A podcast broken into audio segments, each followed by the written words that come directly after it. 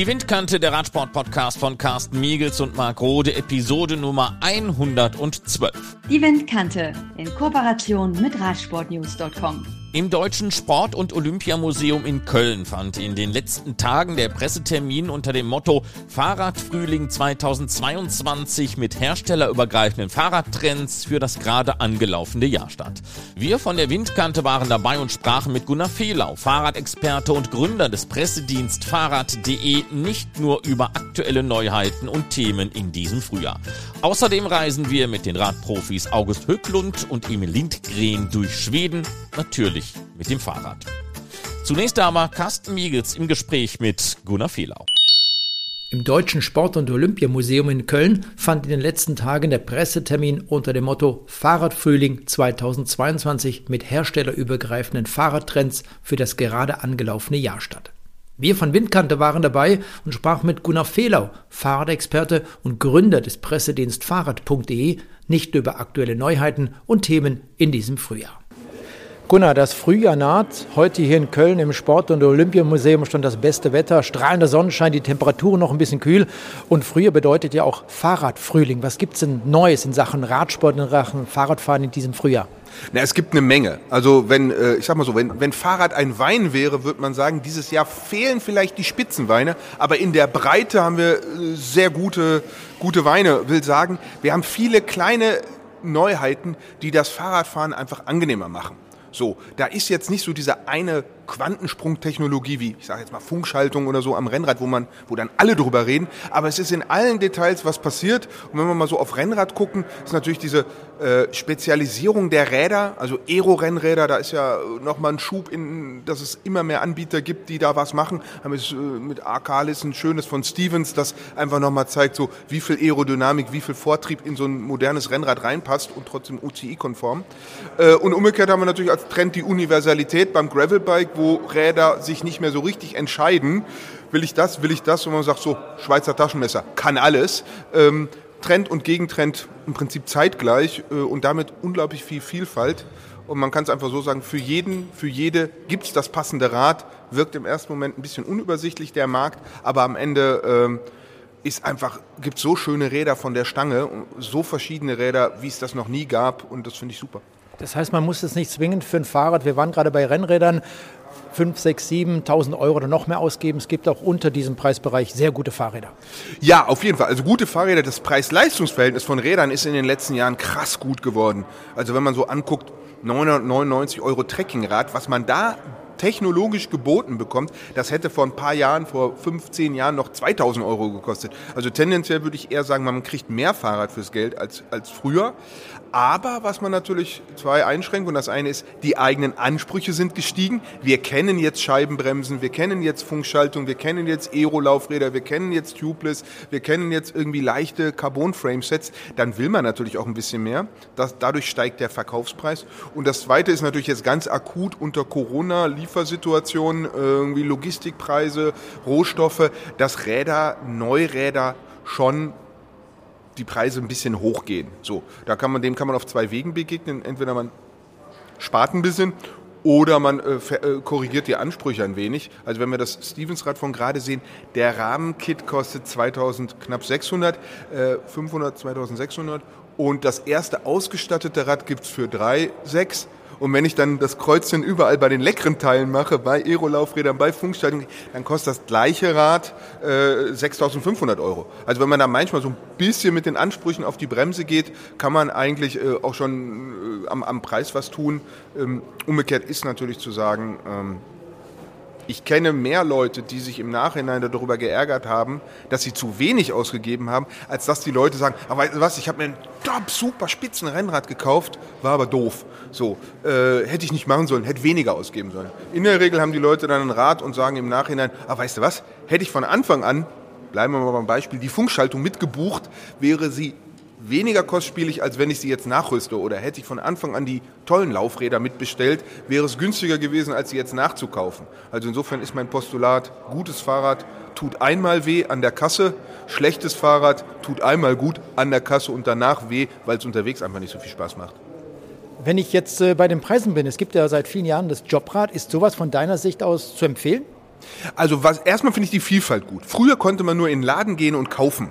Und zwar oftmals früher auch nur bar. Mittlerweile kann man mit Karte zahlen, jetzt, es gibt Ratenzahlung ähm, und ähm, es gibt mittlerweile halt auch Radleasing ähm, mit den Vorteilen, dass es halt brutto, netto, dass man steuerlich ein paar Vorzüge hat, erhöht erstmal die Vielfalt in der Art und Weise, wie ich mir ein Rad kaufen kann. Das finde ich gut und davon wird auch viel Gebrauch gemacht. Das ist vor allen Dingen sorgt dafür, dass viele Leute sich Räder kaufen, die sie sich unter normalen Konstellationen in Anführungsstrichen nicht gönnen würden. Das kennen wir vom Auto auch. Also die ganzen Dienstautos sind auch immer meist ein bisschen leckerer als das, was man sich so aus der Nettotasche kaufen würde.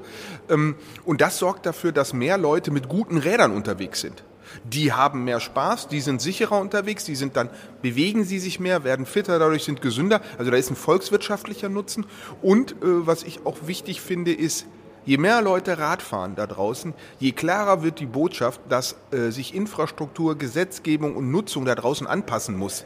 Das heißt, äh, jeder Radfahrer, jede Radfahrerin sorgt dafür, dass wir einfach klar machen, okay, hier in Köln, es kann nicht mehr nur ums Auto gehen. Oder im Bergischen Land kriegen die Leute dann mit, wie man immer so sagt, mit Hut auf der Ablage, kriegen irgendwie mit, oh, hier fahren Rennradfahrer, hier fahren E-Biker, ich muss wohl aufpassen, wenn ich von Altenberg irgendwie die Serpentinen hoch oder runter fahre. Äh, das kennen wir ja auch, in Kopenhagen sind die Autofahrer einfach Radfahrer Fahrer gewohnt, dann passiert wenig. Ähm, in, in Münster vielleicht auch noch, aber es gibt andere Städte, wo wenig Leute Radfahren und schon wird es eigentlich gefährlicher. Aber ist es denn deiner Ansicht nach auch gerade in so großen Städten wie Köln innerhalb kürzester Zeit oder in vier, fünf Jahren umzusetzen, dass man die Infrastruktur verbessert, dass mehr für die Radfahrer vorhanden ist? Naja, es ist natürlich, und da reden wir nicht drum herum, äh, der Raum ist begrenzt und damit ist dieser Verteilungskampf im Raum wird sehr schnell, ich sag mal, emotionalisiert. Und umgekehrt, ich setze dem immer so eine Excel-Tabelle entgegen. Ist ja relativ einfach. Wenn zehn Leute mit dem Auto in die Stadt fahren, ja, dann habe ich im Zweifelsfall neun Leute vor mir, die einen Parkplatz suchen, die an der Ampel vor mir stehen. Wenn von diesen neun Leuten sich fünf Leute überlegen, ich fahre mit dem Fahrrad, was habe ich dann? Dann habe ich fünf Autos weniger vor mir und fünf Autos weniger, die nach einem Parkplatz suchen. Das heißt, im Prinzip ist Radfahren sorgt dafür, dass das Autofahren für die verbliebenen Autofahrer, die aus, Grund, aus Gründen, es gibt ja immer noch gute Gründe, ab und zu ins Auto zu steigen, also die, die irgendwie aufs Auto angewiesen sind und müssen und dann weiterhin fahren, ähm, dass die ähm, dann gut fahren können. Insofern ist mehr Radfahrer, sorgt eigentlich dafür, dass das Autofahren für die verbliebenen Autofahrer auch besser wird. Das wäre so meine etwas provokante Gegenthese. Trotzdem ist es so, wenn ein Parkplatz umgenutzt werden soll, vom Autoparkplatz zum Radparkplatz, dann schreien alle natürlich erstmal auf. Das ist hart. Aber wenn wir als Beispiel Amsterdam nehmen, das war bis in die 70er Jahre, wenn man sich die historischen Fotos anguckt, war das auch so eine Autostadt, wie wir das hier in Deutschland auch von jeder Stadt kennen. Und dann haben allem voran die Mütter in Demos gesagt, wir wollen die Verkehrstoten nicht mehr, wir wollen irgendwie, dass die Städte sicherer werden. Und Amsterdam ist so, so richtig zur Fahrradstadt auch erst in den letzten 40, 45 Jahren geworden. Die, die 45 Jahre haben wir jetzt nicht Zeit, aber Corona hat mit Pop-up-Radwegen und mit einigen wenigen in, sag mal, invasiven Maßnahmen kann man äh, kann man im Prinzip einiges schon erreichen. Es muss politisch gewollt werden. Und man muss dann auch den, den ersten Lobbyreflexen äh, der IHK, der, der Autofahrerinnen, muss man dann einfach auch mal trotzdem muss sagen, nein, es kann nicht mehr so sein. Wir können nicht so weitermachen wie bisher. Äh, wir müssen den öffentlichen Raum fairer auf die verschiedenen Verkehrsmittel äh, und, und, und äh, Benutzerinnen abstimmen und können nicht mehr so eine Auto-First-Strategie fahren. Jetzt hatten wir in den letzten zwei Jahren Corona-bedingt natürlich einen Wahnsinnsabsatz in Sachen Fahrrad, in Sachen E-Bikes zum Beispiel oder Pedelecs. Wie wird das aktuell wohl sein, deiner Ansicht nach? Denn bei diesen aktuellen Spritpreisen ist es ja eher sinnvoll, mit dem Fahrrad zu fahren. Werden sich ähm, mehr Leute jetzt ein Fahrrad zulegen, gerade auch in den Städten, weil man sagt, nee, Autofahren ist mir mittlerweile viel zu teuer. Ich schaffe mir auch kein neues Auto an, weil die Benzinpreise, die werden ja nicht in den nächsten äh, zwei Monaten, drei Monaten vielleicht auch nie wieder komplett so weit runtergehen. Na, erstmal, also sinnvoll und vernünftig Fahrrad zu fahren ist es immer, ganz ungeachtet irgendwie des Portemonnaies, weil es einfach Spaß macht, weil es gesund ist, weil man sich, also jeder, der ein bisschen öfter Rad fährt, weiß ja, welch, welchen positiven Einfluss das so aufs eigene Leben hat und wenn man so einmal den, den Schweinehund ein bisschen über, überwunden hat. So, es ist interessant. Wir haben jetzt zwei, äh, im Prinzip zwei Regelkreise. Wir haben einerseits natürlich die Liefersituation, die Preissituation, die äh, so ein bisschen äh, aufs Radfahren drücken, dass der eine oder andere vielleicht sagt, oh, weiß ich nicht. Und wir haben umgekehrt eine gesamtpolitische Lage, die jetzt irgendwie Autofahren vielleicht auch preislich etwas unattraktiver macht, die das Fahrrad wieder befördert. Ich glaube, dass sich das so ein bisschen ausgleicht.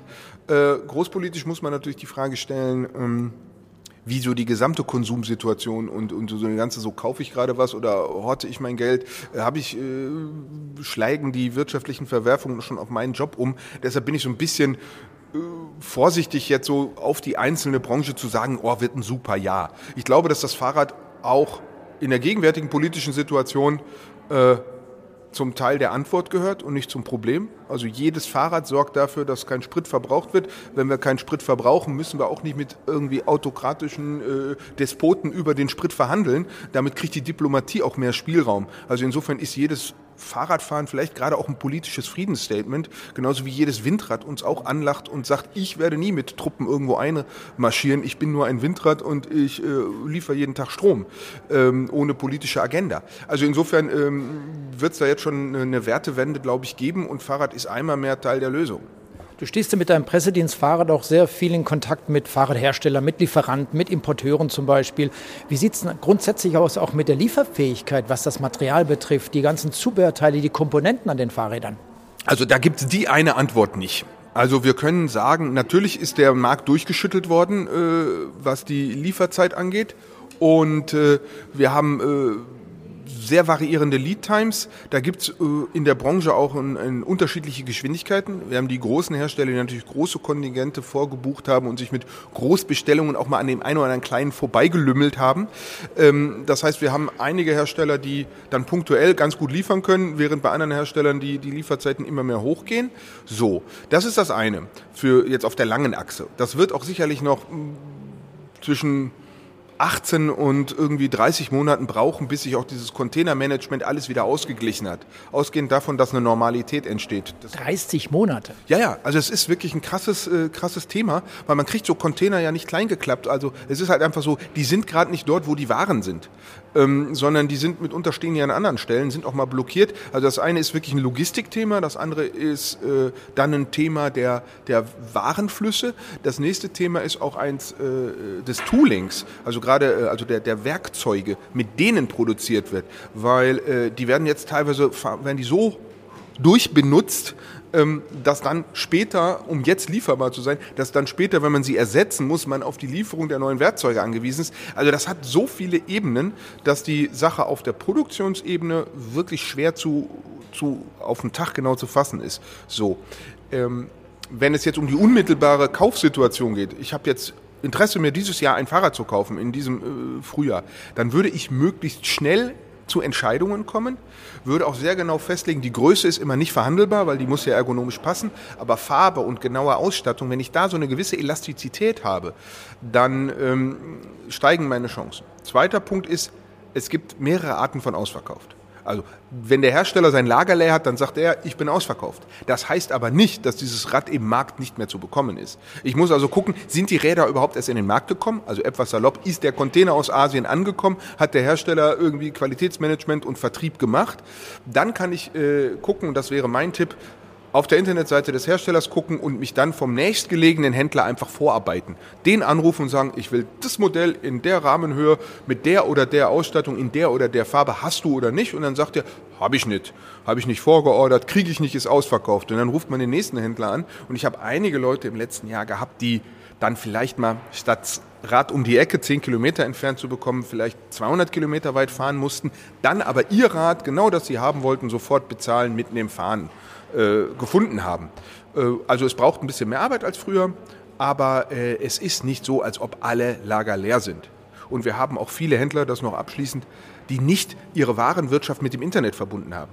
Die großen Händler haben das, deshalb wirkt das so schnell alles in Ausverkauf, weil die Großen mit der großen IT, die zeigen halt relativ transparent, dass sie dann bestimmte Dinge auch nicht haben, während der kleine Händler um die Ecke vielleicht wirklich 200, 300 E-Bikes im Keller noch stehen hat für die Saison und einiges liefern kann, was im Internet offiziell, sage ich mal, laut Internet ausverkauft ist. Insofern telefonieren und nachfassen. Es hat sich auch im Bereich der, der Kinderfahrräder, der Laufräder, auch äh, in, im Bereich der jugendlichen Fahrräder sehr viel getan. Gibt es da auch Zahlen, dass man sagen könnte, naja, es gibt heute seit einem Jahr, seit anderthalb, seit zwei Jahren mehr Jugendliche, die mit dem Fahrrad unterwegs sind, vielleicht auch mehr Kinder? Also zu den Kinderrädern haben wir zwei Phänomene. Äh, wir haben natürlich Kinder, nachwachsender Rohstoff, hätte ich fast gesagt. Also die haben wir mit der üblichen politischen Diskussion, ob wir zu viele Kinder, zu wenige Kinder haben. Aber was wir feststellen, ist, die Generation, die jetzt Kinder kriegt, ist natürlich eine Generation mitten aus dem Trekkingrad-Mountainbike-Trend der 90er Jahre. Das heißt, die gehen mit einem anderen Selbstverständnis an Fahrrad ran, haben einen anderen Qualitätsstandard, haben eine andere Art, wie sie Fahrräder nutzen wollen. Und dann denken sie auch bei Kinderrädern anders, sodass wir ähm, eine wir haben mehr Fahrrad Kinderradhersteller als in, den, in der Vergangenheit. Früher gab es natürlich Pucki, kennt jeder. Und dann gab es vielleicht noch Kettler und dann kam lange nichts. Und heute ist es schon so, dass es dann auch kleinere Hersteller gibt. Wir hatten jetzt so ein Early Rider Kinder Mountainbike. Äh, dann gibt es von Pucki die Klassiker. Dann gibt es äh, Pucki 8-Shot, die sportiven Räder. Also wir merken, dass diese Ausdifferenzierung die wir bei den Erwachsenenrädern haben, Alltagsräder, Sporträder, Rennräder, Mountainbikes, Gravelbikes, Fatbikes, Cargobikes, eigentlich gibt es fast jede Radgattung, teilweise auch mit Motor, auch für Kinder. Also es gibt so coole Kinderfullis oder so coole Kindermountainbikes, äh, davon hätte ich früher geträumt. Was hältst du davon, wenn man einem Jugendlichen ein E-Bike äh, kauft, damit er sich auch hier in der Stadt vielleicht schneller, anders, bequemer vorwärts bewegen kann? Ich weiß nicht, ob es um schneller geht. Also natürlich ist es einerseits so eine Diskussion, die im ersten Moment so ein bisschen brüchig wirkt, wenn man sagt, ja, die sollen sich bewegen, Bewegungsmangel und dann kriegen die einen Motor. Jetzt kennen wir das von den Erwachsenen ja genauso. Ähm, ich glaube, es kommt ganz wesentlich darauf an, ob es darum geht, äh, also ob es um Partizipation geht oder ob es darum geht, so nach dem Motto, du bist nicht fit genug, du kriegst einen Motor. Das würde man jetzt in der Taschenpsychologie als Kastration wahrscheinlich bezeichnen, wenn man so einem Kind schon zeigt, du reichst nicht, du nur mit Motor so. Ähm, wenn es aber darum geht zu sagen, hey, wir haben ja alle was mit Motor, dann sollst du auch ein Kindermountainbike kriegen, dann finde ich es eher fair. Also ich glaube, es kommt so ein bisschen auf die Motivation und auf die Tonalität und auf die Grundstimmung an ähm, und dann kann das okay sein, genauso mit oder ohne Motor. Also da wäre ich, da wäre ich nicht fundamentalistisch. Du machst ja viele Gedanken um Nachhaltigkeit zum Beispiel. Wenn ich jetzt E-Bikes nehme, ich nehme jetzt auch nochmal das Jobrad, über das wir vorhin gesprochen haben. Dieses Fahrrad wird im Extremfall nach drei Jahren wieder zurückgegeben. Dann nimmt es der Händler. Vielleicht kauft man dieses Fahrrad auch und fährt damit weiter. Was passiert mit all diesen Fahrrädern, die dann wieder zurückgehen zu den Händlern? Was passiert mit den ganzen Akkus? Äh, was wird dort in Zukunft passieren? Denn es geht ja nicht nur um Fahrräder, es geht auch um Roller zum Beispiel, die ja in den Städten rumstehen, äh, zum Teil auf dem Boden rumliegen, hier in Köln in den Rhein geworfen werden. Wie siehst du diese Situation? Also die Rollersituation ist natürlich eine sehr spezielle. Also das ist ja mitten in diesem Start-up-Challenge-Thema. Also da gehen einige Hersteller oder Anbieter rein. Das ist in der Regel sind das, wie man so sagt, Start-ups, die die Venture Capital kriegen und die machen ein Ausscheidungsfahren ein wirtschaftliches äh, Ausscheidungsfahren am Markt. Last Man Standing, so heißt das Format im Radsport. Weil die wissen alle, einer wird am Ende im Markt bestehen bleiben und dann kann er abkassieren. Und jeder verbrennt bis dahin die Kohle. Deshalb ist es auch so, dass sie sich dann plötzlich aus irgendeinem Markt zurückziehen, weil sie ihn in ihrer Risikoanalyse abgeschrieben haben und sagen, so jetzt gehen wir raus, egal. Und dann ist es auch egal, ob sie da Verluste machen oder nicht, dann ist es für die Strategie nur noch rein und raus. So, ähm, das muss man kritisch sehen. Und das ist auch ein Modell, das ist nicht zwingend kundenorientiert, sondern da geht es erstmal darum, der Platzhirsch zu werden, um dann irgendwie Kasse zu machen. So, das hat, ist nicht sehr nachhaltig. Also A, wie da mit Geld umgegangen wird und B, wie da auch mit Material umgegangen wird. So. Ähm, ist auch, hat auch nicht viel mit Fahrrad zu tun. So, ist aber in der Nahmobilität schon im Wettbewerb gerade zum Faltrad. Ähm, und dass die dann in den Rhein geschmissen werden, da müssen wir dann auch über die User reden, weil die schmeißen sich nicht alleine in den Rhein.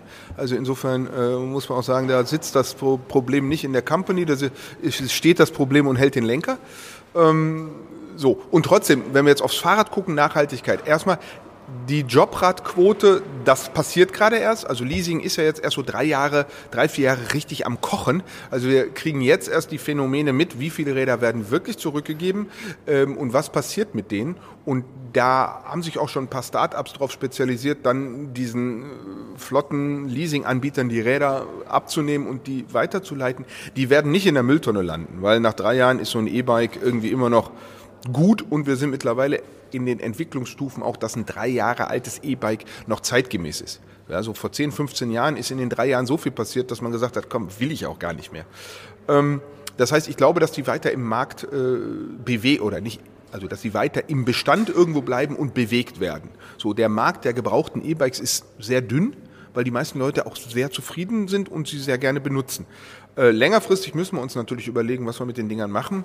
Äh, Akkus ist klar, äh, es gibt Rück Rücknahmesystem, wenn man mal einen, einen, Akkutausch braucht. Ansonsten sollte man natürlich äh, möglichst hochwertig recyceln. Das ist klar. Die Reifen schickt man zu Schwalbe, wenn es Schwalbereifen sind und die Schläuche. Ähm, die Akkus gibt man entsprechend ab und sollte am Werkstoffhof, wenn man dann wirklich verschrotten muss, das schon Alu zu Alu, Stahl zu Stahl und dann hat man halt ein bisschen Misch, Mischgewebe, sage ich mal, ähm, wo man, wo das Recycling dann ein bisschen schwerer wird. Aber erstmal würde ich sagen, runter nutzen, solange es geht. Und wenn man sich ein Fahrrad äh, kauft, zulegen möchte, ganz egal, ob es jetzt ein Jobrad ist, in welcher Form auch immer, dann sollte man schon auch zum Fachhändler gehen, denn das, was im Baumarkt äh, verkauft wird, ist ja wirklich das Geld zum Teil nicht wert. Ja, und die Entwicklung ist klar. Also das Fahrrad hat in den letzten 20 Jahren so eine technologische Entwicklung genommen, das kann so ein Fachhändler oder das kann eigentlich nur noch ein Fachhändler abdecken. Also im Baumarkt äh, die kennen sich ja teilweise nicht mehr, mehr bei den Akkuschraubern aus und das sollte ihr Kerngebiet sein. Also äh, da erwarten die Leute auch nicht mehr, dass sie eine gute Fachberatung bekommen. Und wir merken, dass der Baumarkt, äh, also das, was man die grüne Wiese nennt, so Baumarkt, Supermarkt und so, ähm, Mitnahmemärkte, dass die in der äh, letzten Zeit dass die an Verkaufsanteilen verlieren. Also die, den Leuten ist Fahrrad mehr wert. Die Durchschnittspreise steigen ja nicht nur wegen der Phänomene, die wir beschrieben haben, sondern auch, weil die Leute coolere Räder haben wollen. Ähm, und sie wissen auch, dass der, der, der durch den Dschungel der Vielfalt so der Weg zum richtigen Rad äh, geht über jemanden, der sich auskennt. Und das ist der Fachhändler. Ob der jetzt, gibt auch ein paar Online-Fachhändler, aber in der Regel ist es stationärer Handel, weil der irgendwie vor Ort dann auch diese ergonomische Anpassung und so vornimmt. Insofern ist die äh, Fachhandelssparte, der Einzelhandel im Fahrradbereich, ist einer der wenigen Einzelhandelssparten in den letzten Jahren, die an Marktanteil zugenommen haben. So, da freut sich immer der, äh, der Format des deutschen Einzelhandels, wenn sie sagen, hier, guck mal, Fahrrad, das werden mehr, da passiert mehr als früher. Äh, während in anderen Sparten, wissen wir ja alle, irgendwie äh, Foto oder so, verschwinden.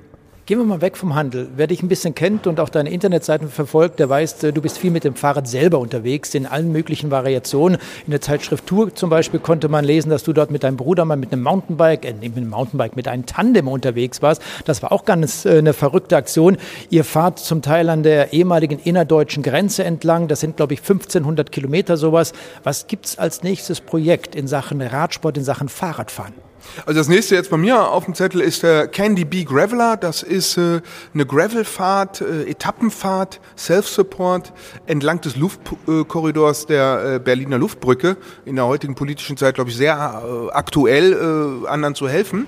Und wir fahren in Frankfurt los, machen dann so eine Schleife über Darmstadt und dann geht's relativ straight nach Berlin. Knapp 650 Kilometer, 6000 paar gequetschte Höhenmeter. Jeder transportiert auch ein Care-Paket äh, von Frankfurt nach Berlin für die Arche. Und äh, da werden wir einfach äh, zusammenfliegen, wie die äh, Candy-Piloten da, äh, damals in den 40ern und nicht gegeneinander fahren, sind äh, abends, äh, jeden Abend an einem Flugplatz äh, und, und können dort bivakieren und werden äh, fünf Tage äh, auf historischen Spuren äh, unterwegs sein. Wird ein großer Spaß, Anfang April. Das heißt, ihr schlaft draußen? Ja, klar. Also ist doch April, ist doch Hochsommer, da kann man doch draußen schlafen. Wir werden sehen. Es können auch frische Nächte werden. Aber die Idee ist einfach, man hat Self-Support, man hat seine Sachen dabei und wir haben dann abends nur so, so einen Vierklang aus, was wir sagen, legaler Spot und Lagerfeuer, Wasser und WC. Ähm, und den Rest muss man selber mitbringen und dann werden wir da äh, viermal abends äh, nett sitzen und Seemannsgarn spinnen können, wie man sagt. Äh, wir werden an den Tagen auch was erleben. Also das ist schon äh, 180 Kilometer ist die längste Etappe, die dann auch eher 3000 Höhenmeter hat als 2000 äh, und das so viele kleine Hügel, ähm, wird, äh, wird ein großer Spaß. Gunnar, wir behalten dich im Auge. Vielen Dank. Alles klar, ja, gute Fahrt allseits.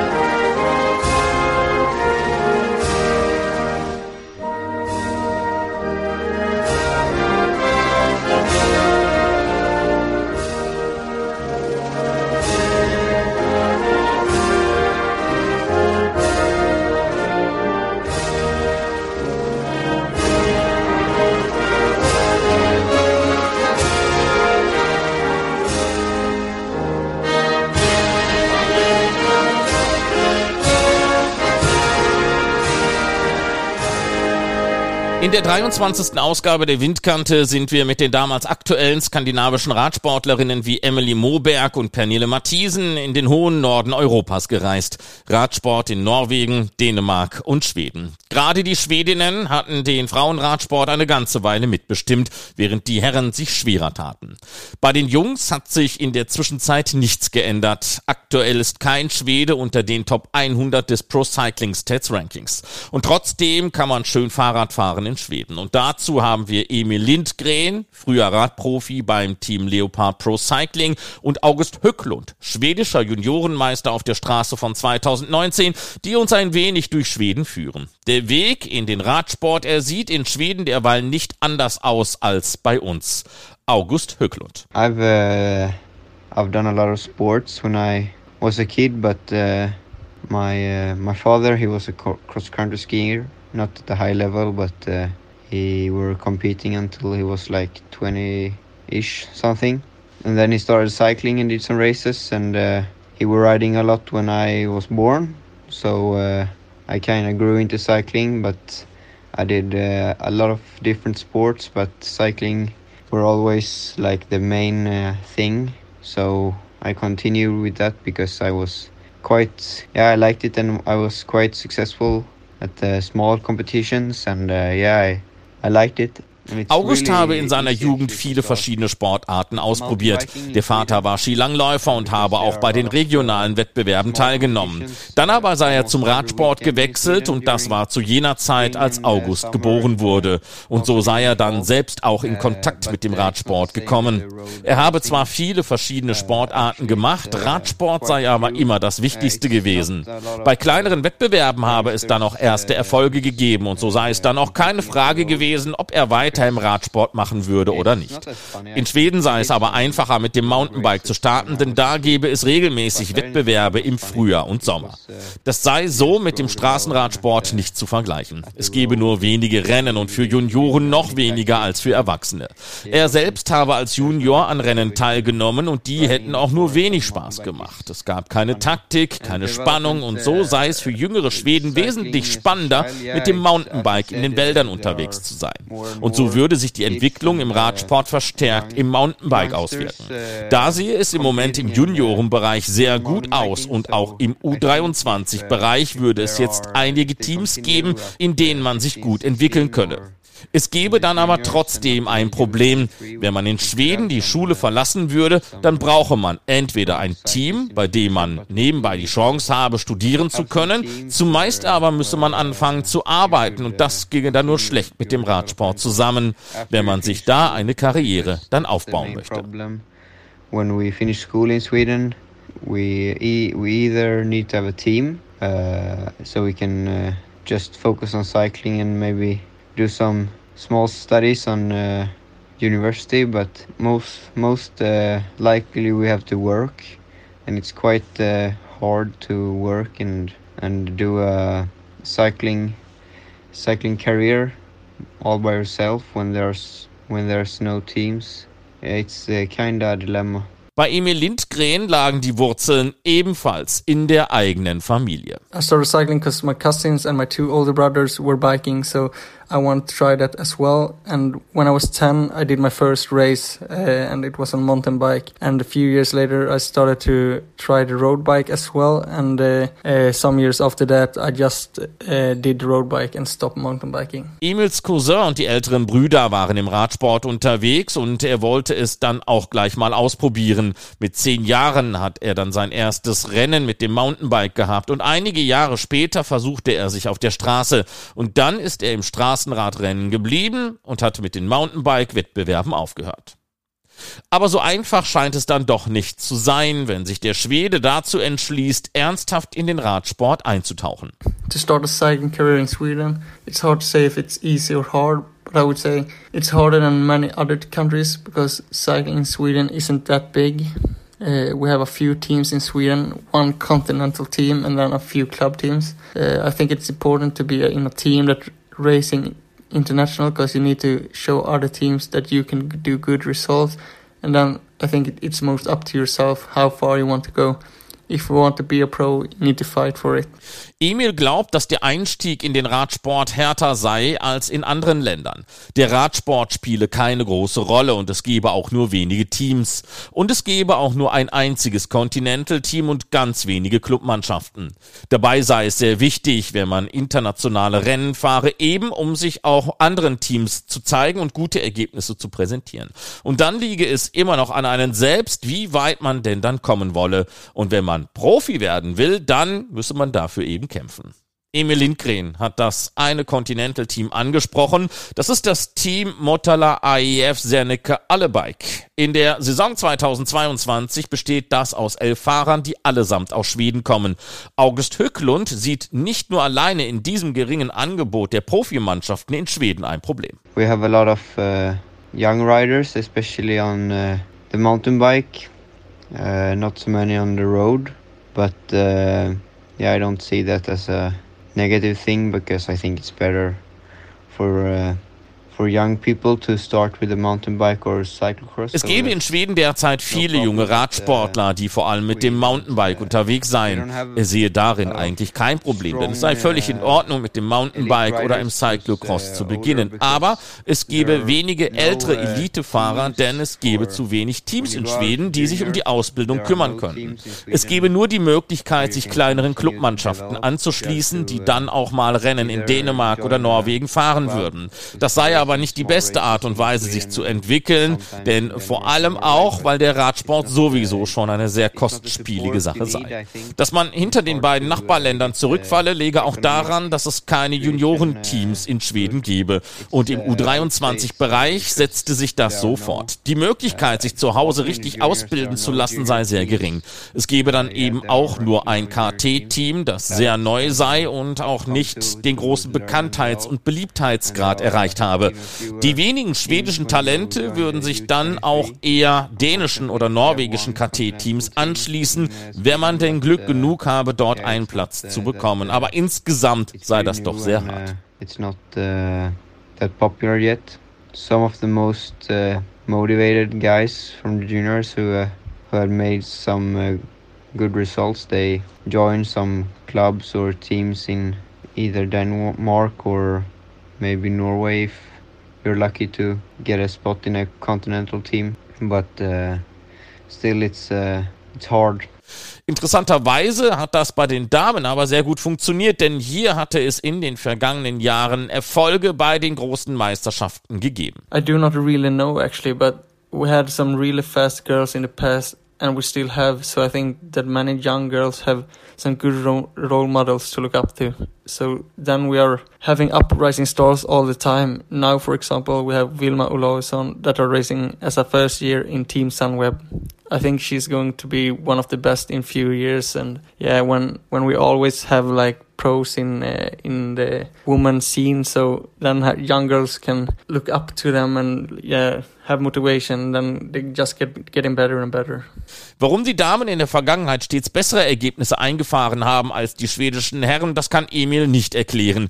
Vielleicht liege es daran, dass die erfolgreichen Frauen einfach gute Vorbilder seien und es so dann auch immer wieder eine neue Generation von schwedischen Fahrerinnen gebe, die darauf folge.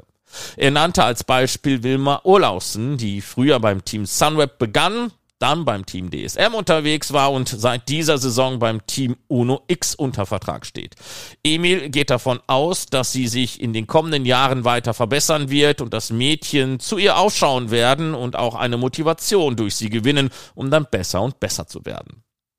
Und August Höcklund meint dazu. It's a good question because there's a lot of strong Swedish women like yeah, Emma das sei eine sehr gute Frage. Es gebe einige starke Schwedinnen wie Emma Johansson, die in Peking 2008 und Rio de Janeiro 2016 jeweils die Silbermedaille im olympischen Straßenradrennen gewonnen hat, oder aber auch Emilia Forlin. Sie seien besonders motiviert und würden sich gegenseitig bis ans Limit und darüber hinaus pushen. Sie trainierten in Schweden zusammen mit den Jungs und so würden sie super stark und sie fahren dann auch in internationalen Teams. Aber generell könne August das auch nicht erklären. Teams and uh, yeah, they just uh, yeah, I don't know actually. Bleiben wir mal beim Vergleich zwischen den Damen und den Herren. Die Frauen, die haben einige Rennen in Schweden mit den beiden Tagen in Vårgårda in der Eliteklasse, die in diesem Jahr nicht in der Battle of the North eingebettet sind. Aber da sind viele weitere Ideen im Raum. Den Eindruck, dass sich im Herrenrennkalender was tut, hat man nicht. Noch einmal Emil Lindgren. I don't know about some bigger plans in Sweden, but I think the future looking bright. We're having more UCI races in Sweden, and I think the Swedish Cycling Federation is working all the time for the sport to grow in Sweden. So yeah, I think future looking bright, and I hope the sport will grow. Uh, but yeah, I know Norway and Denmark are a, a step ahead, but yeah, hopefully we will catch them and yeah, be as good as they are. Emil wisse nicht um größere Vorhaben in Schweden, aber die Zukunft sehe doch ganz gut aus. Es gebe mehr UCI-Rennen und auch der schwedische Radsportverband arbeite daran, dass der Radsport im Land wachse. Aber er sei sich dessen auch bewusst, dass die Nachbarländer Norwegen und Dänemark immer noch die Nase vorne hätten, aber er hoffe, dass man die beiden irgendwann einholen werde und so gut werde wie sie. In den Niederlanden ist es nicht selten, dass Eisschnelllauf und Radsport eine lässige Kombination sind. Wie sieht es denn dann in Schweden mit dem Radsport und Skilanglauf aus? Well, I actually did some uh, cross-country skiing competitions until I was like 15. August hatte selbst bis zu seinem Alter von 15 Jahren an Skilanglaufwettbewerben teilgenommen. Aber nur weil man als Radsportler gut in einer Ausdauersportart sei, bedeutet das noch lange nicht, dass man dann auch ein guter Langläufer sei. Im Süden Schwedens gäbe es auch nicht so viel Schnee und das ist gerade die Region, in der die meisten schwedischen Radsportler lebten. Die VO2 Max-Werte seien in beiden Sportarten miteinander vergleichbar. Aber ansonsten gäbe es da keine weiteren Berührungspunkte. Doch im Winter sei es auch nicht falsch, auf den Ski unterwegs zu sein und in der Region, in der August lebe, sei das eben auch möglich. because uh, where I live, I, I, I can do some skiing sometimes. It's good. Wo man offenbar auch noch Nachholbedarf hat, ist eine fahrradfreundliche Infrastruktur, die den Ansprüchen genügt. Das haben wir auch aus Finnland so gehört. Da mag es vielleicht auch mit der geringen Einwohnerzahl in Zusammenhang stehen. Well, it's not like in Denmark where everyone's riding everywhere, but yeah, I guess uh, it's getting better with the das sei nicht wie in Dänemark, wo jeder immer irgendwie irgendwo mit dem Fahrrad unterwegs sei. Aber das würde sich so langsam durch die E-Bikes verändern, aber auch nur da, wo es eine gute Infrastruktur gäbe. Aber selbst wenn es genügend Radwege auf Straßen gäbe, sei es kaum möglich, dort zu trainieren. Die Radwege seien sehr schmal und überall gäbe es auch Fußgänger. Aber die Regierung und auch die Stadtverwaltungen würden mehr und mehr verstehen, dass die Innenstädte fahrradfreundlich ausgestattet werden müssten und dass es mehr Radwege brauche und da siehe August Schweden auf einem sehr guten Weg. Cycling, so they are investing in uh, bike lanes and stuff like that. So I think it's going in the right direction. I think there are actually a lot of people that using their bike to work and stuff like that. They're actually very popular to train with your bike, but uh, unfortunately, it's not so popular to race with a bike. But yeah, like cycling culture, yeah, it's really popular to train, yeah, but not so popular to race. Es gäbe Menschen in Schweden, die das Fahrrad für den Weg zur Arbeit nutzten und es sei auch sehr beliebt, mit dem Fahrrad zu trainieren. Aber leider sei es nicht so beliebt, Rennen mit dem Fahrrad zu bestreiten. So sehe die Radsportkultur in Schweden aus. Und dann noch der Blick in die Kristallkugel. Wo, August Höcklund, wird sich der Radsport in Schweden in zehn Jahren wiederfinden? Well, uh, in 10 years I am uh, 28. Shit, that's uh, 10 years. It, it's uh, well, it's not that long, and it's also long. It uh, it depends on how you look at it. But in 10 years, I hope I've been riding some grand tours and uh, have found myself as a successful cyclist. That's what I'm aiming. But Swedish cycling, that's not about me.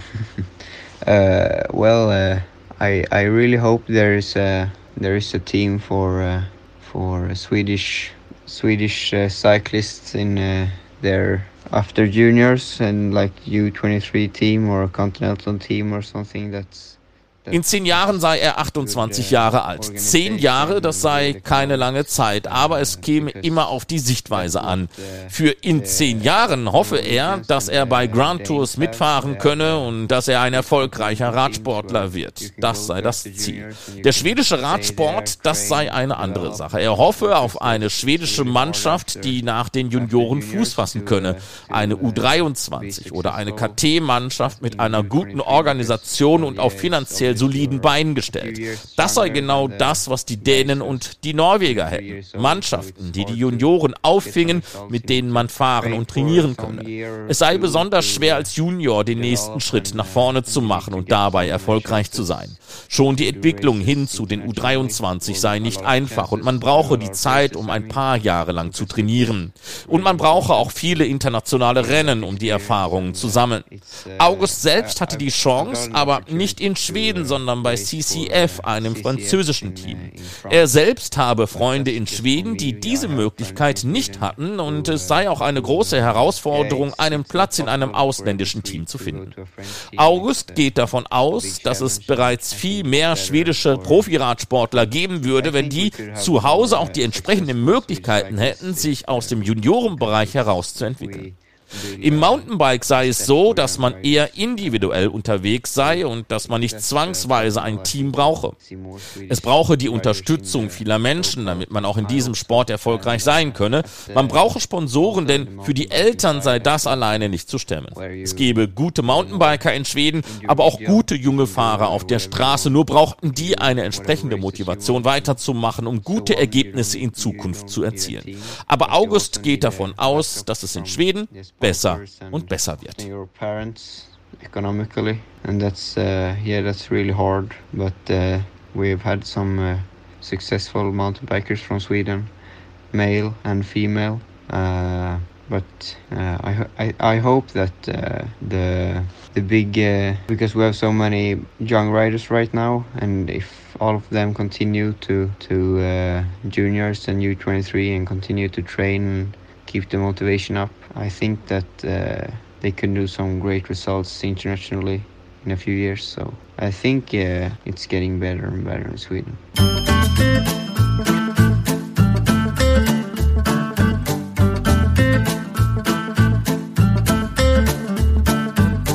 Das war die 112. Ausgabe der Windkante, der Radsport-Podcast von Carsten Miegels und Marc Rode. Wir reisen weiterhin um die Welt. Wir waren schon an einigen spannenden Orten. Das könnt ihr noch einmal anhören auf unserer Webseite www.windkante.org.